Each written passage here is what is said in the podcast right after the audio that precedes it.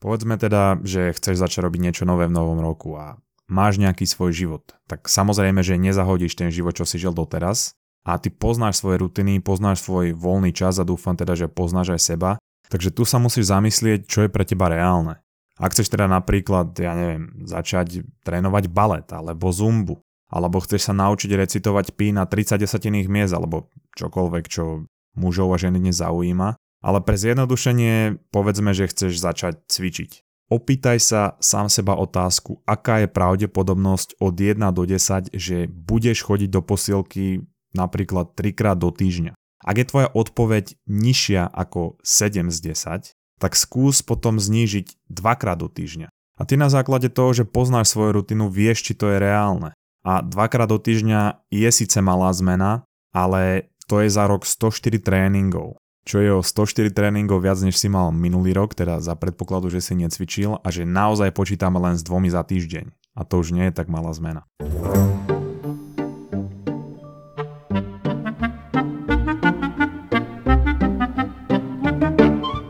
Novoročné predsavzatia sú samozrejme kliše a Kliše je už dokonca aj to povedať, že novoročné predsavzatia sú kliše. No ale kliše sú preto, že počuješ o nich každý rok kvantum ľudí rozprávať a rozprávajú aj o tom, ako novoročné predsavzatia zlyhávajú. Ja ale kliše neznášam a preto sa snažím, aby v našom podcaste kliše miesto nemalo. Dobre, ja viem, niekedy sa niečo nájde, ale každý máme niekedy slabú chvíľu. Každopádne Klišé to nebude vtedy, keď ti poviem niečo, čo ti nikto o predsavzatiach nepovedal. A hlavne klišé to nebude vtedy, keď to, čo chceš robiť v novom roku, robiť budeš, bez potreby nazývať to predsavzatie, pretože to dnešná epizóda dosiahne. V prvom rade poďme zmeniť ten otrasne vkusný názov novoročné predsavzatia, pretože samozrejme, že ľudí o tom nebaví počúvať, keď to má tak otrasný názov. To je ako keby sa volal rezeň šlahané meso v strúhanom sušenom pečive. Polovica úspechu rezňov spočíva v tom, že majú cool názov. Keby sa rezne nevolali rezne, tak majú asi takú popularitu ako pokrm zvaný zašubraný regiment. Čo je síce neskutočné jedlo, ale veľa ľudí to nepozná vďaka otrasnému názvu. U nás na záhorí sa rezňom dokonca hovorí šnicle, čo je ešte viac cool. Takže nehovorme tomu novoročné predsavzatia, ale dajme tomu nejaký viac cool názov, aby to uspelo jak rezne. Takže hovorme tomu napríklad novoročný raketomet. No a ak chceš, aby bol tvoj nový raketomet úspešný, tak potrebuješ nejakú stratégiu, pretože väčšina nových raketometov zlyháva, ale ty máš jedno šťastie, že počúvaš mozgovú atletiku, ktorá tvoj raketomet naleští a poskytne ti stratégiu, aby bol úspešný. Naleštiť raketomet. To mala byť taká metafora, ale už počujem, že to znie otrasne, tak to neber doslovne. No ešte taká poznámka na začiatok, že ak si robíš raketomet len preto, že to robia všetci, alebo máš pocit, že by si si ho mal spraviť, pretože sa to tak robí, tak na to kašli. Dosť ťažko vydržíš robiť nejakú vec, ktorú naozaj nechceš robiť, alebo ju budeš robiť len z donútenia. Keď to je ale niečo, čo už chceš robiť dlhšie, alebo to chceš aspoň vyskúšať, že či to je pre teba, a na začiatku sa do toho budeš nútiť, to je v poriadku, lebo vždy pri budovaní nových návykov budeš musieť ísť cez diskomfort. Ale keď to robíš len preto, že to robia ostatní alebo pre imič, tak to nejaký zmysel za mňa nemá. A ešte teda dodám, že je dôležité sa vedieť donútiť, pretože keď nemáš dostatok energie a motivácie, tvoj mozog si bude vytvárať výhovorky, prečo to nespraviť. Ale ak to spravíš, napriek tomu budeš sa cítiť lepšie a budeš s tým budovať aj disciplínu. Preto sa nespoliehaj na motiváciu, pretože sa dá vyplýtvať a práve keď sa vyplýtva, potom príde na rad disciplína. Ďalšia dôležitá vec je to, ako premýšľaš nad raketometom. Pretože ak si celý rok so svojím životom nič nerobil alebo nerobila, a očakávaš od toho, že keď sa zmení v dátume v kolónke rok jedno číslo, magicky budeš mať disciplínu a konzistenciu na to tvoj život premeniť k lepšiemu, tak ťa asi sklamem, ale úspešne to veľmi nebude. Skús teda tvoj raketomet nebrať tak, že to je niečo, čo začneš robiť a to ti zlepší život, pretože mal si na to celý rok, alebo mala si na to celý rok to zmeniť, ale chápem, že nový rok je psychologicky nový list, tak eh, pracujeme s tým, čo máme. Možno chceš začať robiť novú vec a možno sa chceš zbaviť nejakého zlozvyku. Väčšinou však chceme robiť všetko naraz, pretože chceme výsledky za krátku dobu. Chceme odhodiť všetko zlé z minulého roka a premeniť to na dobré. A to dobré z minulého roka chceme ešte vylepšiť. Takže tu hneď musí zasiahnuť stratégia mozgovej atletiky pre naleštený raketomet. Ja viem, že to je lákavé snažiť sa zmeniť všetko a robiť všetko, ale keď budeš robiť všetko, tak po pár dňoch nebudeš robiť nič. Je síce nový rok, ale to neznamená, že si sa o rok ako človek posunul. Veď včera si ešte zapíjali jegra šampáňom a o druhej ráno našiel vajčňak od Vianoc a ten celý dopíjal a mal si všetky tie zlozvyky. No a takýto obrovský skok sa tvojmu mozgu zo dňa na deň nebude páčiť a preto bude robiť všetko preto, aby si sa vrátil tam, kde si bol. Spraviť tak obrovskú zmenu a dúfať, že to dodržíš len preto, že sa v roku zmenilo jedno čísielko je rovnaké ako keby sa učíš hrať na klavír a naučíš sa hrať Kohutika Jarabého a hneď potom si povieš, že OK, už viem hrať na klavír, idem sa naučiť Beethovenovú Moonlight sonátu. Prvý bod stratégie je teda vybrať si jednu vec, na ktorú sa budeš sústrediť celý január jednu jedinú, či už je to vybudovať nový zvyk alebo zbavenie sa zlozvyku, pretože vybudovanie zvyku trvá približne 30 dní. Tak namiesto toho zakomponovať 12 nových zvykov v januári a vydržať to 3 dní a potom extrémne zlyhať, skús začať s jedným a keď ho budeš mať na konci januára vytvorený, skús ísť na ďalší malý zvyk. A z novoročného raketometu sa s touto stratégiou stane z januárového zlyhávania celoročné zlepšovanie. Môžeš mať na miesto blbého pocitu, že si v januári zase neúspel, na konci roka pocit, že si vybudoval 12 nových zvykov. Ale aj keby to boli aj len 3 nové zvyky za celý rok, tak je to stále posun a viac ako v roku predtým. Každá jedna vec bude na začiatku ťažká, pretože je to pre teba niečo nové a v podstate sa nútiš to robiť, ale presne o tom je zmena k lepšiemu. Ak chceš byť lepší, tak musíš vynakladať nejakú námahu a z dlhodobého hľadiska je možné si tento zvyk udržať, ak máš pocit, že to zlepšuje a posúva ťa to tam, kam chceš smerovať. Je to o tom, akú sa rozhodneš dať obetu, akú súčasť prítomnosti si schopný obetovať v prospech budúcnosti. Jednoduchý príklad. Ak si odkladáš z každej výplaty peniaze, lebo si chceš na konci roka kúpiť vymakanú kapesnú vagínu alebo umelý penis, čím viac peňazí si z výplaty odložíš a teda obmedzíš sa v prítomnosti, tým viac kvalitný bude ten sexuálny produkt na konci roka. Ak si odložíš každý mesiac 10 eur, tak sa neobmedzíš prítomnosti skoro vôbec a na konci roka budeš mať len umelohmotnú blbosť na pichanie. Ak si ale odložíš každý mesiac 50 až 100 eur, tak to už je výrazná obeta zo súčasnosti a znižuje sa ti nejaký tvoj komfort a životný štandard, ale na konci roka môžeš mať trojrýchlostné masážne zlaté dildo, ktoré ti ešte aj navarí bez tupých rečí. Čiže čím väčšia obeta v prítomnosti, tým lepší výsledok v budúcnosti. Hlavne ale nebudeš na pravidelnej báze robiť niečo, čo ti neprináša radosť. Napríklad to cvičenie môže robiť pravidelne, ak ťa to stále bolí, tým iba týraš samého seba. Ale tým, že sa postupne zlepšuješ a vidíš nejaký ten progres, to ti dodáva najviac motivácie. Preto je dobré to na začiatku neprehnať. Nastaviť si tie hranice vstupu tak, aby to bolo priateľné a nie si z toho spraviť peklo, lebo čím horšie to prvýkrát bude, tým sa znižuje šanca, že to dodržím aj ďalší krát. Ak chceš napríklad začať čítať knihy, tak si k čítaniu vybuduj vzťah cez nejaký žáner, ktorý ťa zaujíma. Vyber si nejaké ľahké pre teba zaujímavé čítanie. Ty môžeš byť kľudne človek, ktorého zaujíma aj veda, seba rozvoja, intelektuálne debaty a myšlienky, ale aj sci-fi a fantasy. Ak zároveň nie si zvyknutý čítať, tak čo bude podľa teba lepšie? Zobrať prvú knihu, 1500 stranovú knihu o metóde CRISPR, ktorá vyhrala Nobelovú cenu za úpravu DNA s detálnym opisom vedeckých metód a rozborom jednotlivých postupov zacielovania a zmeny DNA, alebo jednoducho nejakého Hobita alebo Mistborn od Brenda Sandersona, ktorý sa ľahko číta, vťahne ťa do deja a vybuduje ti krásny vzťah k čítaniu. No a keď potom budeš mať nejaký vzťah čítaniu vybudovaný, prečítaš niekoľko kníh, tak potom sa možno dostaneš aj ku knihe CRISPR, ale skús začínať pomaly.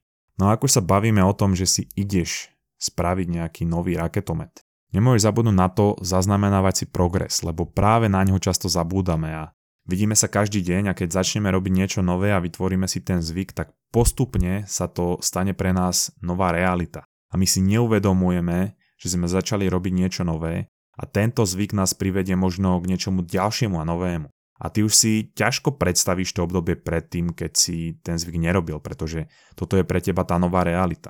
Preto keď začneš robiť niečo nové, je dobré zaznamenávať si tvoj pokrok a keď máš potom pocit, že nič so svojím životom nerobíš, tak sa vráť k tomu bodu, keď si začínal alebo začínala, aby si videl, akú veľkú cestu si ušiel. Deje sa to stále, že začneš cvičiť a máš pocit, že nerobíš žiadny pokrok, ale ak sa vyfotíš každý týždeň a pozrieš sa na to, kde si bol alebo bola pred tromi mesiacmi a kde si teraz, tak tomu ver, že tam bude obrovský rozdiel napriek tomu, že ty to tak nevnímaš. Preto je dobré zaznamenávať si, z akého bodu si začínal alebo začínala, spomenúť si, kde bol tvoj život predtým, lebo častokrát si ja hovorím, mal som spraviť viacej rozhovorov, napísať viac epizód, robiť viac vo svojom živote. Ale potom sa pozriem na to, kde bol môj život pred rokom, kedy som bol iba pasívny konzument podcastov, Netflixu a jednoducho všetkého.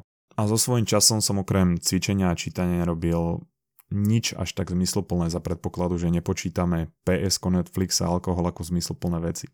Čo s tým ale nevyhnutne súvisí je zaznamenávať si, či si v ten daný deň splnil to, čo si chcel a zaznamenávať si to z meritka mesiaca, týždňa aj dňa, aby si na konci mesiaca videl, koľko dní si zvyk dodržal a kde sa môžeš zlepšiť. V tomto prípade je najideálnejšie si naplánovať, čo chcem ďalší deň robiť a spraviť si checklist. A niekto povie, že ježíš, checklist, však to je jak za komunizmu, má všetko naplánované dopredu a žiješ jak robot. No ale práve to, že si naplánuješ deň, ti dá väčšiu slobodu robiť to, čo chceš a sústrediť sa na to. Ani si nevieš predstaviť, akú časť dňa stráviš rozhodovaním úplných blbostí a koľko to berie energie. Čo zahrania aj rozhodovanie, čo ideš ďalej robiť. A tomuto sa hovorí rozhodovacia paralýza. Tá hypotéza rozhodovacej analýzy znie, že za deň môžeš spraviť len určité množstvo rozhodnutí. Pretože ak sa rozhoduješ, analizuješ všetky možnosti, premýšľaš, ktorá je najlepšia a predstavuješ si možné scénáre pri jednotlivých voľbách. A čím viac možností, tým väčšiu kognitívnu kapacitu to zaberá a každé rozhodnutie ti odoberá energiu robiť dôležitejšie rozhodnutia. Preto niektorí úspešní ľudia nosia každý deň to isté oblečenie a majú naplánovaný deň, aby nemuseli robiť rozhodnutia o takýchto banálnych veciach a ušetrili si to na dôležité rozhodnutia. Výskumy síce za touto hypotézou nie sú až tak silné, ale mne to dáva zmysel a u mňa to funguje rovnako ako u mnohých ľudí na svete. Ako hovorí Greg McKeown, autor knihy Esencializmus, zameranie sa na to podstatné, checklist uvoľňuje mysel od tej úlohy snažiť sa si všetko zapamätať. Pretože mozog je dobrý na vytváranie nápadov, ale nie na ich držanie. A to isté platí s permanentným držaním úloh, ktoré máme alebo chceme urobiť. To, že si vytvoríš checklist, ti uvoľní ten kognitívny nátlak na tvoj mozog a to ti pomôže sústrediť sa na veci, na ktorých záleží. Greg spomína jeden príklad za všetky a to je prvý výlet ľudí na mesiac. Keď vykonať toto prvýkrát v histórii sa zdá ako najkomplexnejšia a najkomplikovanejšia úloha ale oni si vytvorili dôsledný checklist a celý ten proces bol o tom plniť jednu vec za druhou na tom checkliste. A toto je perfektný nástroj pre robenie akýchkoľvek komplikovaných a ťažkých úloh, či už v práci alebo v osobnom živote. Rozkuskovať si tú úlohu do detailu na jednotlivé úlohy v checkliste a plniť jednu úlohu za druhou. Ty potom nevstávaš ráno s tým, že dnes musíš spraviť nejaký obrovský projekt a je tam toľko úloh, že nevieš ani kde začať ale vstávaš s tým, že ideš splniť jednu súčasť, ktorú vieš, že dnes stihneš a posunie ťa k dorobeniu toho veľkého projektu. Príklad, tvoj životný sen je vlastniť morky, alebo teda moriaky, lebo ty miluješ zvuk ich krásneho hudrovania. Ale keď si predstavíš, koľko práce stojí za tým snom a predstavíš si, čo všetko treba spraviť, tak to stále posúvaš, lebo nevieš ani kde máš začať. No a dopadne to tak, že sa toho sna nakoniec zdáš. No ale ak si spravíš checklist, čo všetko treba spraviť, povedzme spraviť im ohradu a prístrešok, OK, to je málo špecifické, takže zohnať pletivo, zohnať drevo na prístrešok a chlievik pre nich.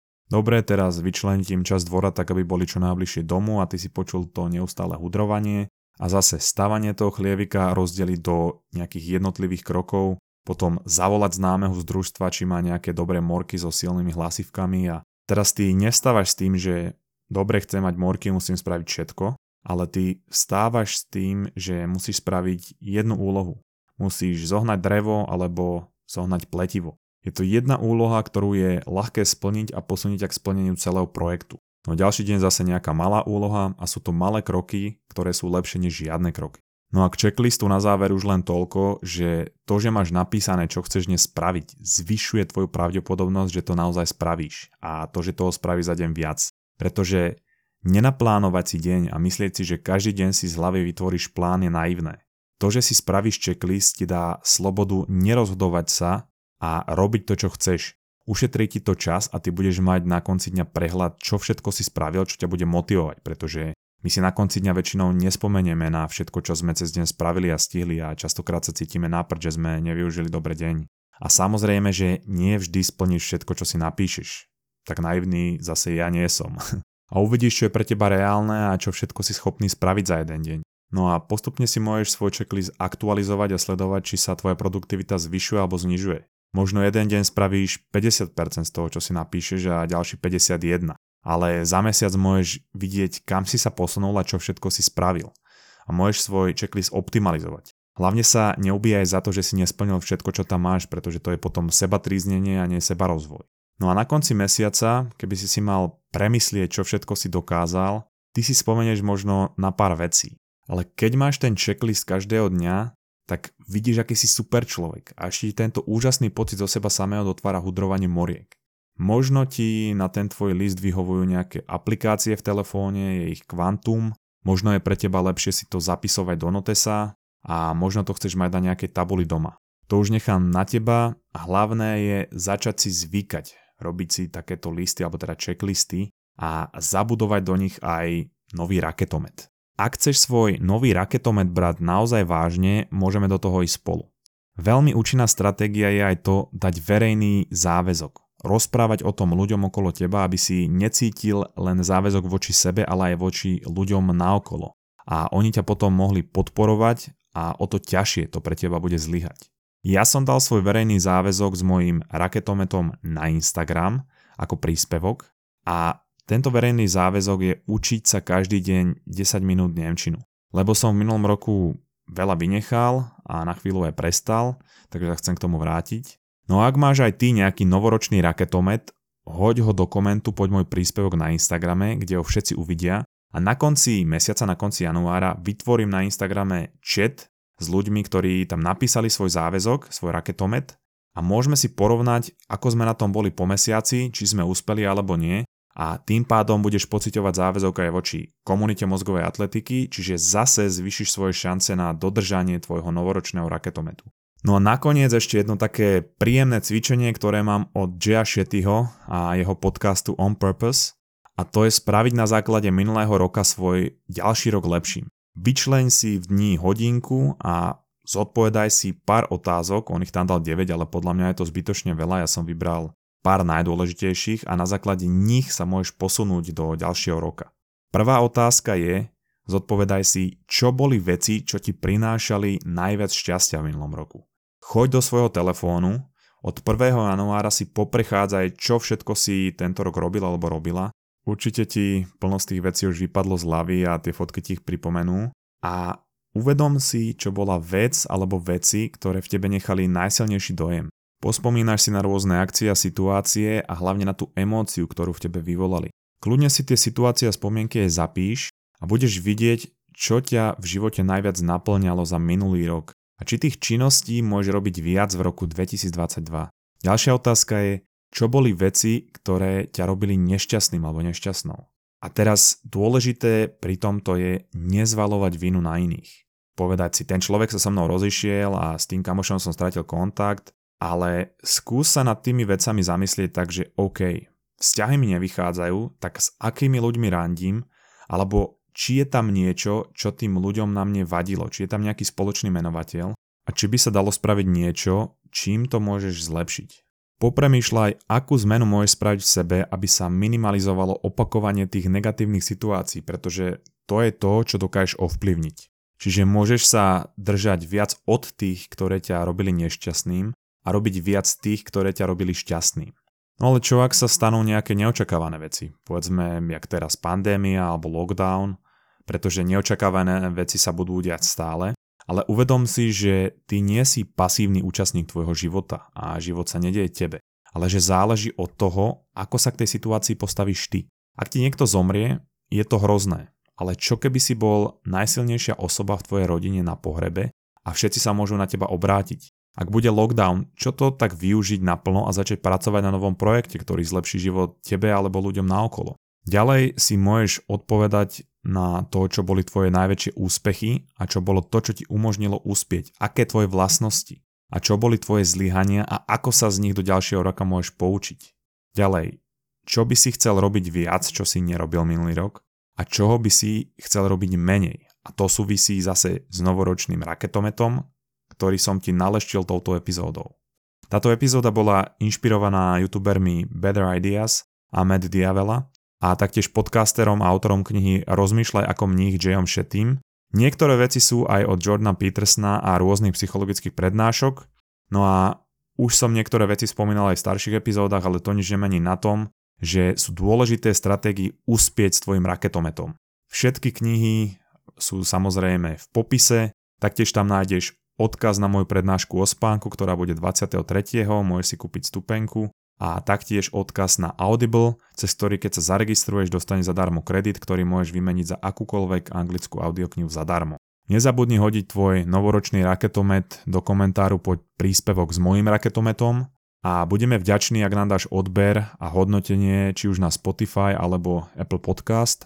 Ak nám chceš napísať alebo máš nejakú otázku, pretože my radi keď sáme so svojimi poslucháčmi, bereme ťa ako nášho kamoša, tak e, sme aj na Facebooku, Instagrame, môžeš napísať aj cez e-mail, ale sme aj na TikToku. Na všetko je odkaz zase v popise epizódy a určite to zdieľaj medzi svojich kamošov, aby im novoročné raketomety uspeli a my ti ďakujeme za všetky feedbacky, zdieľania a za všetko, čo pre nás robíte. Ste úžasní, počujeme sa ďalší týždeň. Čales! thank you